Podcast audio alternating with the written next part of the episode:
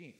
All right, the Word of God this morning is our priority now, and that is Numbers chapter 13. I began a series of messages last week talking about moving from vision to victory. Moving from vision to victory. We're talking about stepping into our God ordained destiny. Not only for our lives, but for our church as well, because God has an ordained destiny for each and every one of us. He has that for each and every church as well. And what we're doing is we're following the children of Israel from the moment they left Israel and went through the desert and headed toward the promised land. And I mentioned to you last week that we're not talking about trying to get to a destination or just to as a place of arrival. For the children of Israel, the land was not just their destination. Though they were going to a destination, to a specific land, that was not God's only intention just to get them to a piece of property. But God's full intention was to get them to a place of destiny because God's destiny for them was to reveal or to bring about the salvation of the world, and he wanted to bring about that salvation of the world through his son, Jesus Christ. When God gave that promise to them, he gave that to Abraham, originally their forefather. And so God gave them not just a destination, hey, I want to get you to a place of property, and I want you to just live there and settle and die and have children, and more people settle and die. But God said, I'm getting you to a place of destiny because I want to bring about salvation to all of mankind through my son, Jesus Christ. So it wasn't just a destination, it was a destiny that he had in mind for the children of Israel. And just the same way, God has a destiny for each and every one of us. He has a destiny for our church as well. And many times, or not just many times, but even when God gets us to a destiny, God even wants to take us to higher heights and deeper depths. He wants to take us to new places of destiny. He doesn't want to take us to a place of arrival and say, Hey, I've got you to that place. Now I want you to just live and die. That's all that I have in mind for you. God wants to lead you to a place where you are living and thriving in His chosen place of blessing and fruition. God wants you to fulfill His divine plan that He has for you. He, he wants each and every church to be in that place where they are fulfilling and living and thriving in that chosen place of His blessings and fruition that He has for them. Last week, as we began this, talking about stepping into our destiny, we said last week that first of all, we have to be ready. We've got to get ourselves ready. If we're going to get ourselves ready, we've got to move from that place that God's given a vision. If we're going to get the victory, we've got to get ourselves ready. In other words, there is a journey involved. There is a process to get us ready if we're going to move from vision to victory. And last week we saw that Israel, remember, they were only 10 days away from the promised land when they left Egypt. It was a quick journey, but God didn't take them the quick journey. God took them the long journey.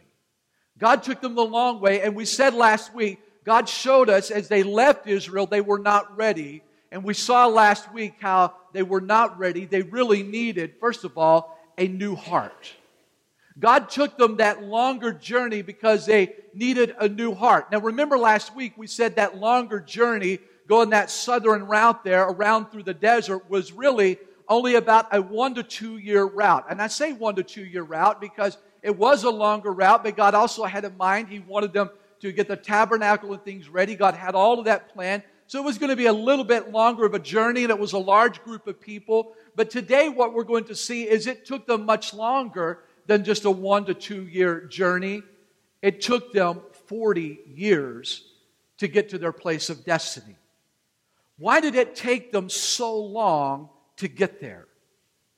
Have you ever wondered to yourself, why have I not received some of the promises of God in my life? That God has given me visions and dreams, but they don't happen in my life?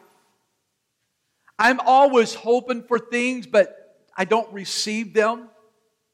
Have you ever been wondering in your life, it feels like I'm just always circling around the mountain. I, I feel like I'm always just wandering in the desert. Have you ever been going through life and like, boy, I just always have hopes. I, I feel like I'm just stuck. I know a lot of churches feel that exact same way. They feel like they're just stuck. They, they have hopes and dreams and lots of prayers. sometimes even lots of prayer meetings to go forward and do great things, but they're just stuck. They've got the dreams and the visions, they pray, they hope, but they're stuck in the desert. You ever wonder why that is? Like Israel, many people not only need a new heart, like we talked about last week, but in today's message, we're going to see they not only need a new heart, but they need a new mouth. A new heart last week. Today, we're going to see they need a new mouth. Numbers chapter 13, beginning with verse 27, God told the Israelites, He told Moses and the leaders to send 12 spies into the promised land to check out the promised land and see what it's like and to come back and give a report on the land. And Numbers 13, beginning verse 27, they come back and they give their report. Let's pick up the story there. And they gave Moses this account. We went into the land to which you sent us, and it does flow with milk and honey. And here is its fruit. But the people who live there are powerful, and the cities are fortified, fortified and very large. We even saw the descendants of Anak there. The Amalekites live in the Negev, the Hittites, Jebusites, and Amorites live in the hill country. And the Canaanites live there near the sea and along the Jordan. And then Caleb silenced the people before Moses and said, We should go up and take possession of the land, for we can certainly do it. But the men who had gone up with him said, We can't attack these people. They are stronger than we are. And they spread among the Israelites a bad report about the land they had explored. They said, The land we explored devours those living in it. All the people we saw there are of great size. We saw the Nephilim there. The descendants of Anak come from the Nephilim. And we seem like grasshoppers in our own eyes, and we look the same to them. Chapter 14. And that night, all the members of the community raised their voices and wept aloud. All the Israelites grumbled against Moses and Aaron, and the whole assembly said to them, If only we had died in Egypt or in this wilderness. Why is the Lord bringing us to this land only to let us fall by the sword? Our wives and children will be taken as plunder. Wouldn't it be better for us to go back to Egypt? And they said to each other, We should choose a leader and go back to Egypt. And then Moses and Aaron fell face down in front of the whole Israelite assembly gathered there. Joshua, son of Nun, and Caleb of Jephunneh, who were among those who had explored the land, tore their clothes and said to the entire Israelite assembly, The land we've passed through and explored is exceedingly good. If the Lord is pleased with us, he will lead us into that land, a land flowing with milk and honey, and will give it to us. Only do not rebel against the Lord, and do not be afraid of the people of the land, because we will devour them. Their protection is gone, but the Lord is with us. Do not be afraid of them. But the whole assembly talked about stoning them. Then the glory of the Lord appeared at the tent of meeting to all the Israelites. And the Lord said to them, pay attention to this, how long will these people treat me with contempt? How long will they refuse to believe in me in spite of all the signs I have performed among them? This morning, what I want to talk about is the ugly power of complaining and negativity and criticizing. And then at the end, I want to turn the corner and I want to talk about how Jesus can give you a new mouth. You see, Israelite, again, could have spent only one to two years in the desert headed toward the promised land. They were on their way to their place of destiny. But because of their complaining and their negative attitude and their critical spirit, they spent an extra 38 years wandering in the desert. And not one of them, where the Bible says at least those under uh, or over the age of 20 years old, none of them received the promise of God of entering to the promised land. They received the promise, they were on their way to that place of destiny, but they missed it. What a sad story it really is. God gave them a promise, but because of complaining and negativity and a critical spirit, they missed the promise of God in their life. Let's talk about the bad part first. Uh, kind of the good, the bad, and the ugly, all right? Let's talk about the ugly power of complaining and negativity and criticism or a critical spirit. The first part that I want us to look at today, the ugly power of it is this, is that it will stunt your spiritual growth. Stunted growth. Did you know that a shark is one of the few species on earth that will adapt to its environment?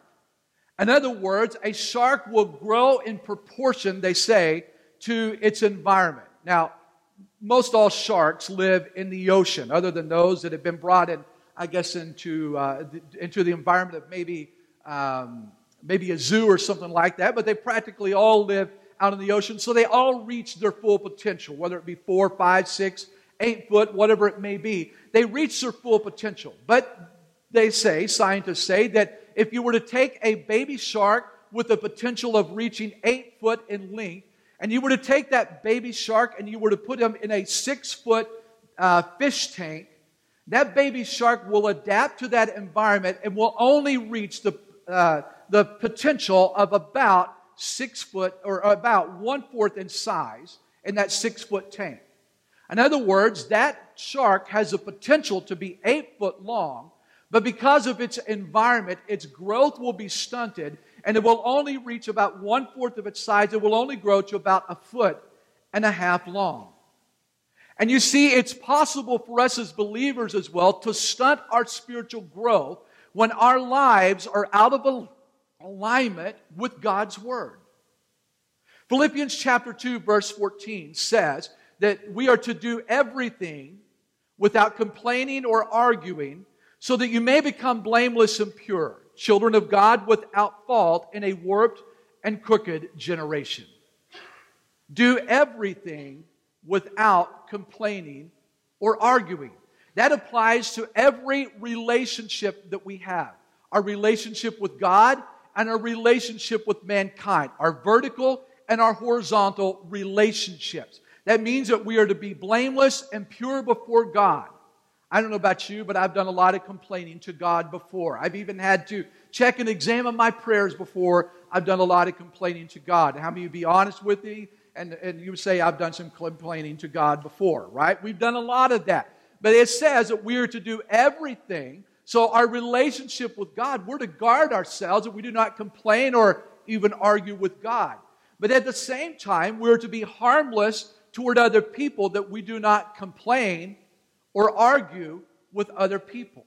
In other words, the goal of this verse is saying is that we should live a faultless and holy life before God and others as well. In other words, we are not to speak evil only of evil situations. We should avoid that at all times anyway. But in the way that we communicate, even amongst other believers, the way that we treat each other in our words, whether in public conversations or private conversations, whether we're at home or at church or wherever we may be, everything should be done without complaining and without arguing. We should even also beware of a critical spirit. Criticism, speaking of a critical spirit here, the Bible uses another word talking about fault finding or judging other people with a harsh spirit. The different, there is a big difference here between helping someone improve or what we might sometimes call constructive criticism. That can be a good thing. Constructive criticism may be honesty, but there's a difference between constructive criticism and saying, I'm trying to help you out, and then having a critical spirit.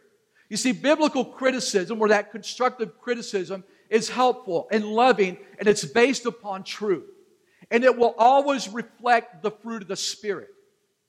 If not, it's always better left unsaid. If you speak something that is spoken to cause hurt, or you speak it because you want to drive a point home and you want to communicate a message, a hidden message just to get at someone else, it is wrong and sinful. That critical spirit is wrong. And a critical spirit, a person with a critical spirit, is never pleased. They expect and they find disappointment in everything that they look at. They make harsh judgments. They arrogantly judge and they're easily provoked. They find something wrong in everyone and in everything. They're, you know, they, you know what I'm talking about? You ever been around somebody they just with a critical spirit? Yeah, I know. I've seen them before. They find something wrong with everything and they never carry about them any hope of ever being pleased. Beware of those with a critical spirit because God says that He will be as hard on you as you are on others. In other words, He will treat you the exact same way that you treat those people with that critical spirit that you have. I like how Joyce Meyer says it like this You cannot have a positive life and a negative mouth. In other words, it will stunt your spiritual growth. The second thing that I want us to see about the ugly side of the negativity and the criticism and all of this other is that it divides and conquers. What I want to share with you right now, something that comes from Dr. Neil Kennedy. He is the founder of Five Star Man Ministry and also wrote a book uh, that I'm taking this from called The Seven Laws of Increase in Order. This is something that um, I've wanted to share three different times since the month of October. Fact, I've carried it with me to the pulpit uh, twice here and once on a Wednesday night Bible study, but God has put a check in my spirit. It's not time to share it yet. Today I've got the release to share it. He calls this the seven stages of division. The seven stages of division. And what he talks about, he talks about uh, marriages and churches combined together.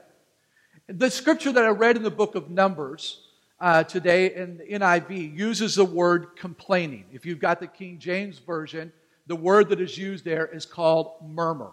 Okay? And so he uses the word murmur and he gives uh, a, a full definition of murmur and he talks about how murmuring leads to division. And he goes through these seven stages, and I want to give you these seven stages of division because it happens not only in marriages, it happens in churches. You can see it happen in families. You might have even seen this happen in job situations. But everything that ends up dividing or being divided always starts with murmuring or with complaining. Murmur. What is murmur? Murmur is just an unanswered complaint to a legitimate problem that can cause division. He explains this that most marriages don't end over one big problem, they end over several small issues or complaints that compile into one lump sum. Or most churches, he says, don't divide over doctrine or spiritual matters, they divide over smaller issues and unanswered problems. And so he says here are the seven stages uh, people go through to ultimately bring about division. Number one is the murmuring. Murmuring is when someone has a complaint and they don't know how to deal with it properly. He says they begin to murmur. He says that may be legitimate, but instead uh, they resort to immature whining. A murmur means a secret displeasure not openly avowed. In other words, they don't deal with the person. And that's what should happen. When there is a complaint, you should deal with the person. Don't, don't take it into your own hands or what he begins to describe here. Here, he says that they don't deal with the person, but they secretly dwell on it. They make assumptions. They talk about it. They gossip.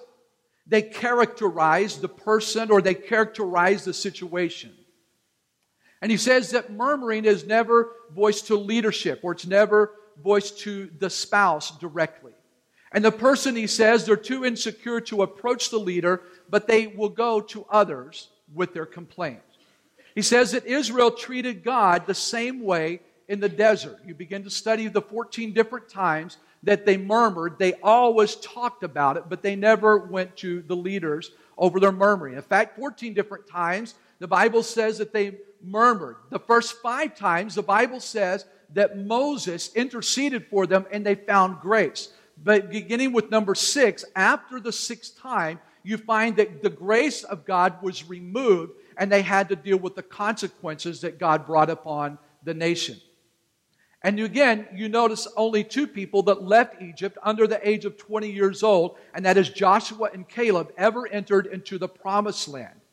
They're murmuring against God. You also notice in the scripture, it says that they're murmuring, they complained against Moses, but God said that no, Moses, they're complaining is actually against me. I take it personally because God always ordains leadership. And God always, eh, He always flows through leadership. He doesn't flow around it, He flows through it.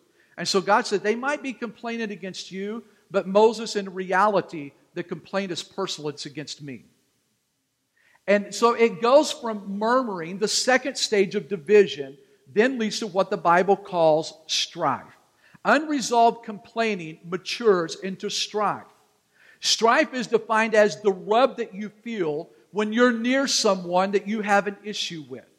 You know what I'm talking about? Just something doesn't feel right. Rather than being drawn to the person, you feel repelled. Just don't want to feel, you, you don't want to be around them. The rub that you feel.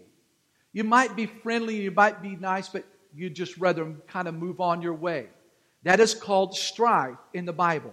And in this stage, the complaint still goes unspoken. In fact, now the complainer will not speak to you, but make no mistake, they will continue to speak to others. And the Bible says that where there is strife, there is every evil work.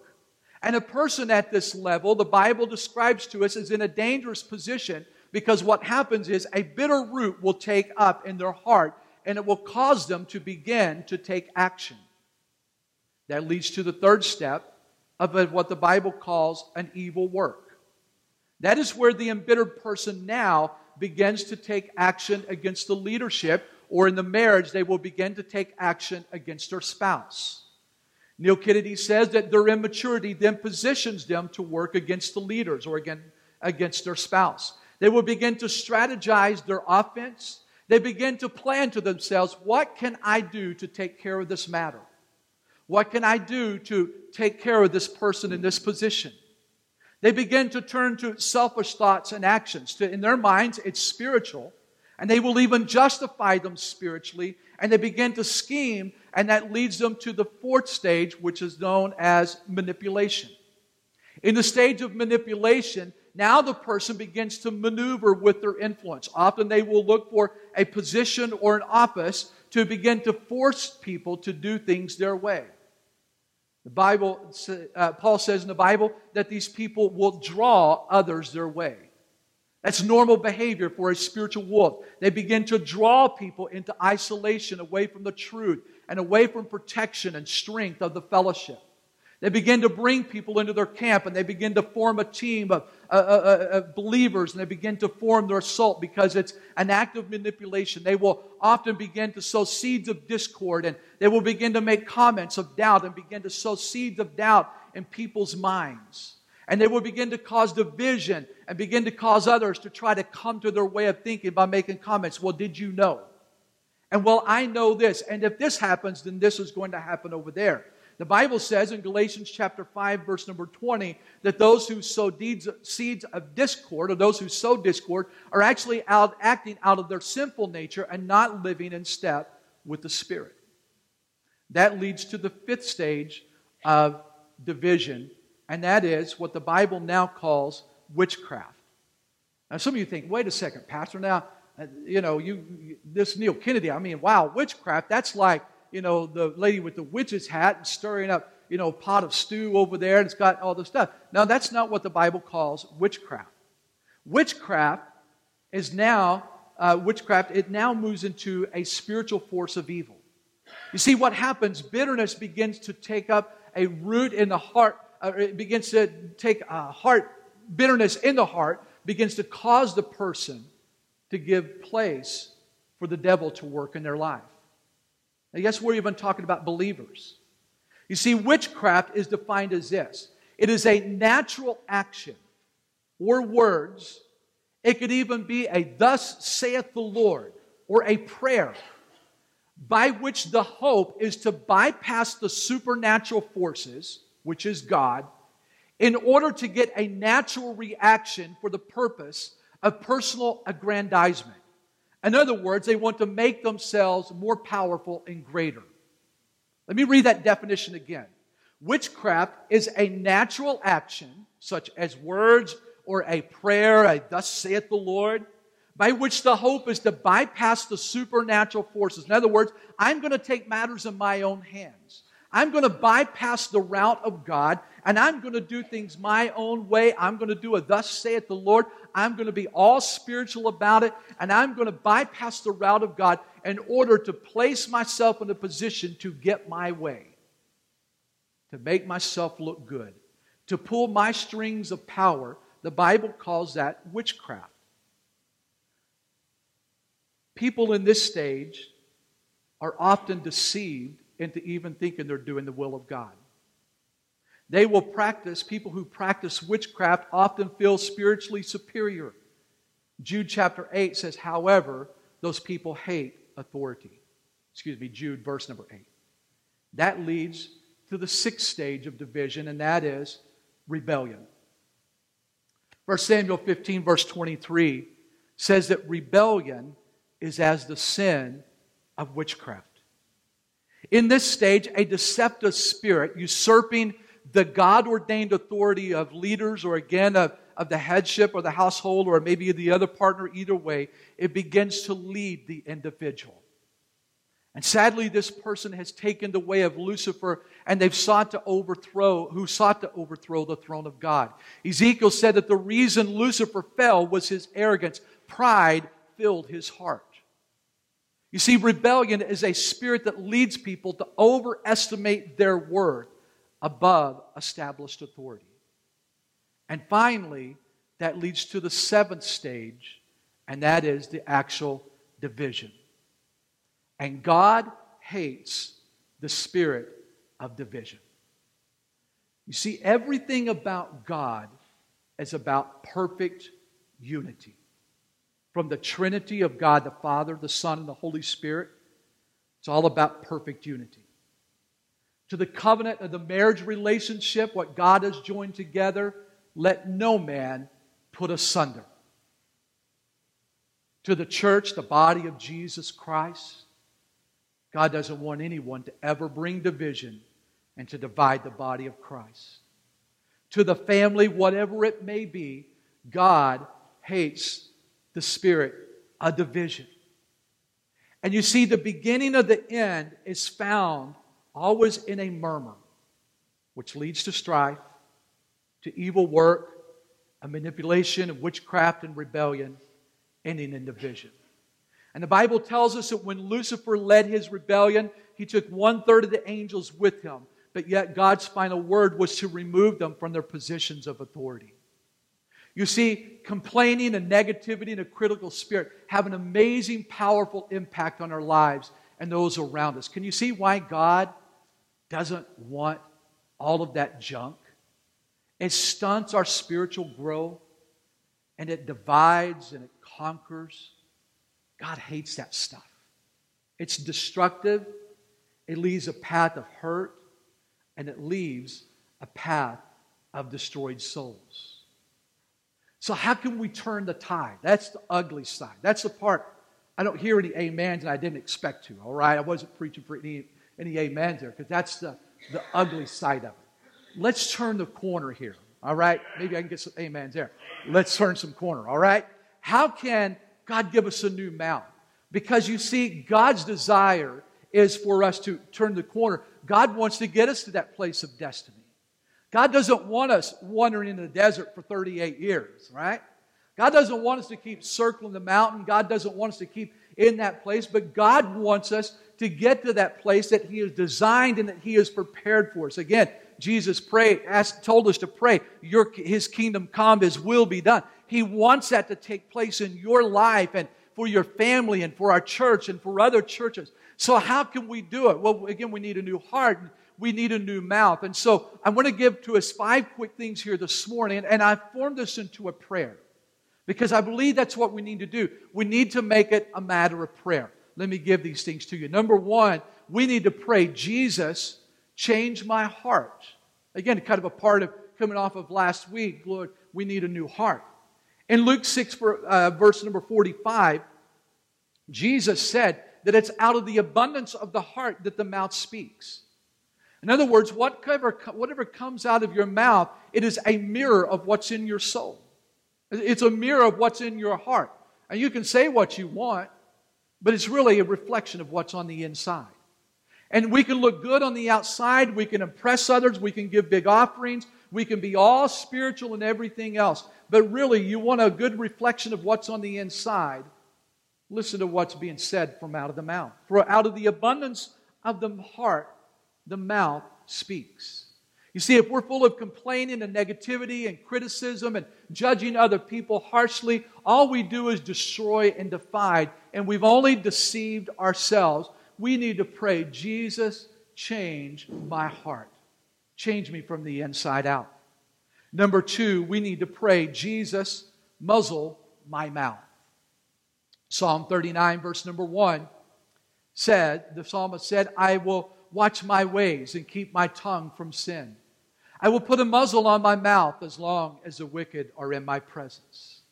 Just as a wild animal has a potential to harm or to kill, just as it needs a muzzle put upon its mouth if it's around people, in order that it could be safe, we need to pray the same way. Jesus, slap your hand over my mouth so that I can keep away from complaining. Slap your hand, Holy Spirit, over my mouth so that I'm not negative. Slap your hand over my mouth so that I am keep away from criticizing other people. Put a muzzle God over my mouth so that I don't say those things that will hurt and destroy and divide.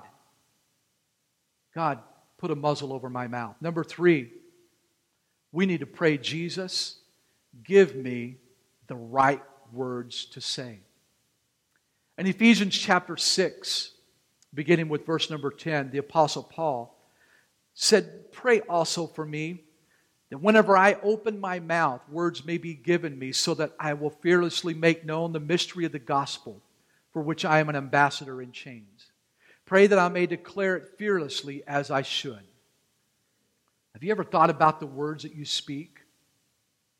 I saw a great thing on Facebook this week. I, I meant to try to put the picture up here and I forgot about it, but it was a person. When I first saw the picture, I thought it was a person filled with tattoos. But what the picture was, a person had all the words that they speak, they had written all over their body with an ink pen. And the caption, I wish I could remember exactly what it said, but the caption was something like this If the words that you spoke were written on the outside, and, and what kind of message would be portrayed on the outside? In other words, are your words positive or are they negative? The words that you say, do they have a positive or do they have a negative impact? In these verses, Paul was calling himself to a higher level of accountability by asking other people, Will you pray for me that my words will have the right impact? Will you pray for me that I can say the right things at the right time? Pray for me that every time I speak, every time I open my mouth, I will have the right words to say. Pray for me that my words will honor God. Pray for me that when my words go forth, they will accomplish the will of God. That my words may be sown forth, that they may bring fruition. That they may be sown forth as seeds. Think about that. Your words that you speak, they are like seeds that are being cast forth. What kind of fruit are they going to bring up? Are they going to bring about a positive fruit that people can feed off of and that they can partake of and say, man, that is good? Or are you speaking forth seeds that are going to grow up thorns that are going to damage and hurt other people? Are they going to be nasty seeds? Are they going to be like, are you, are you casting forth seeds that are going to grow forth prunes and when people take a bite of it, nobody wants anything to do with that. It, it has a negative effect on their life. What kind of seeds are you casting forth with the words that you speak? Number four, we need to pray, Jesus, be pleased when I speak. May these words of my mouth, Psalm 19:14, the psalmist said, May these words of my mouth and this meditation of my heart be pleasing in your sight, Lord, my rock and my redeemer.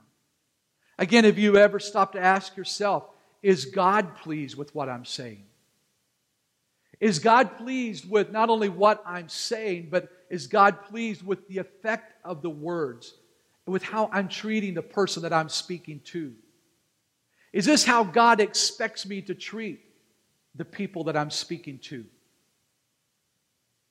May God be pleased with every word that comes forth out of our mouth. And finally, number five, Jesus, help me to lift up and never tear down. 1 Thessalonians 5, verse number 11 says, Therefore, encourage one another and build each other up, just as in fact you are doing. I gave the illustration here several weeks ago about how a hammer has two sides to it. One side is used to build, and the other side is used to tear down. Your words have the ability to build or to tear down. The choice is up to you. You can speak words to tear people apart, or you can speak words to build them up. I want to encourage you today to pray 1 Thessalonians 5:11. Jesus help me to speak words to lift people up, to build them up. I choose the right side of the hammer, the side to build them up and to never tear them down.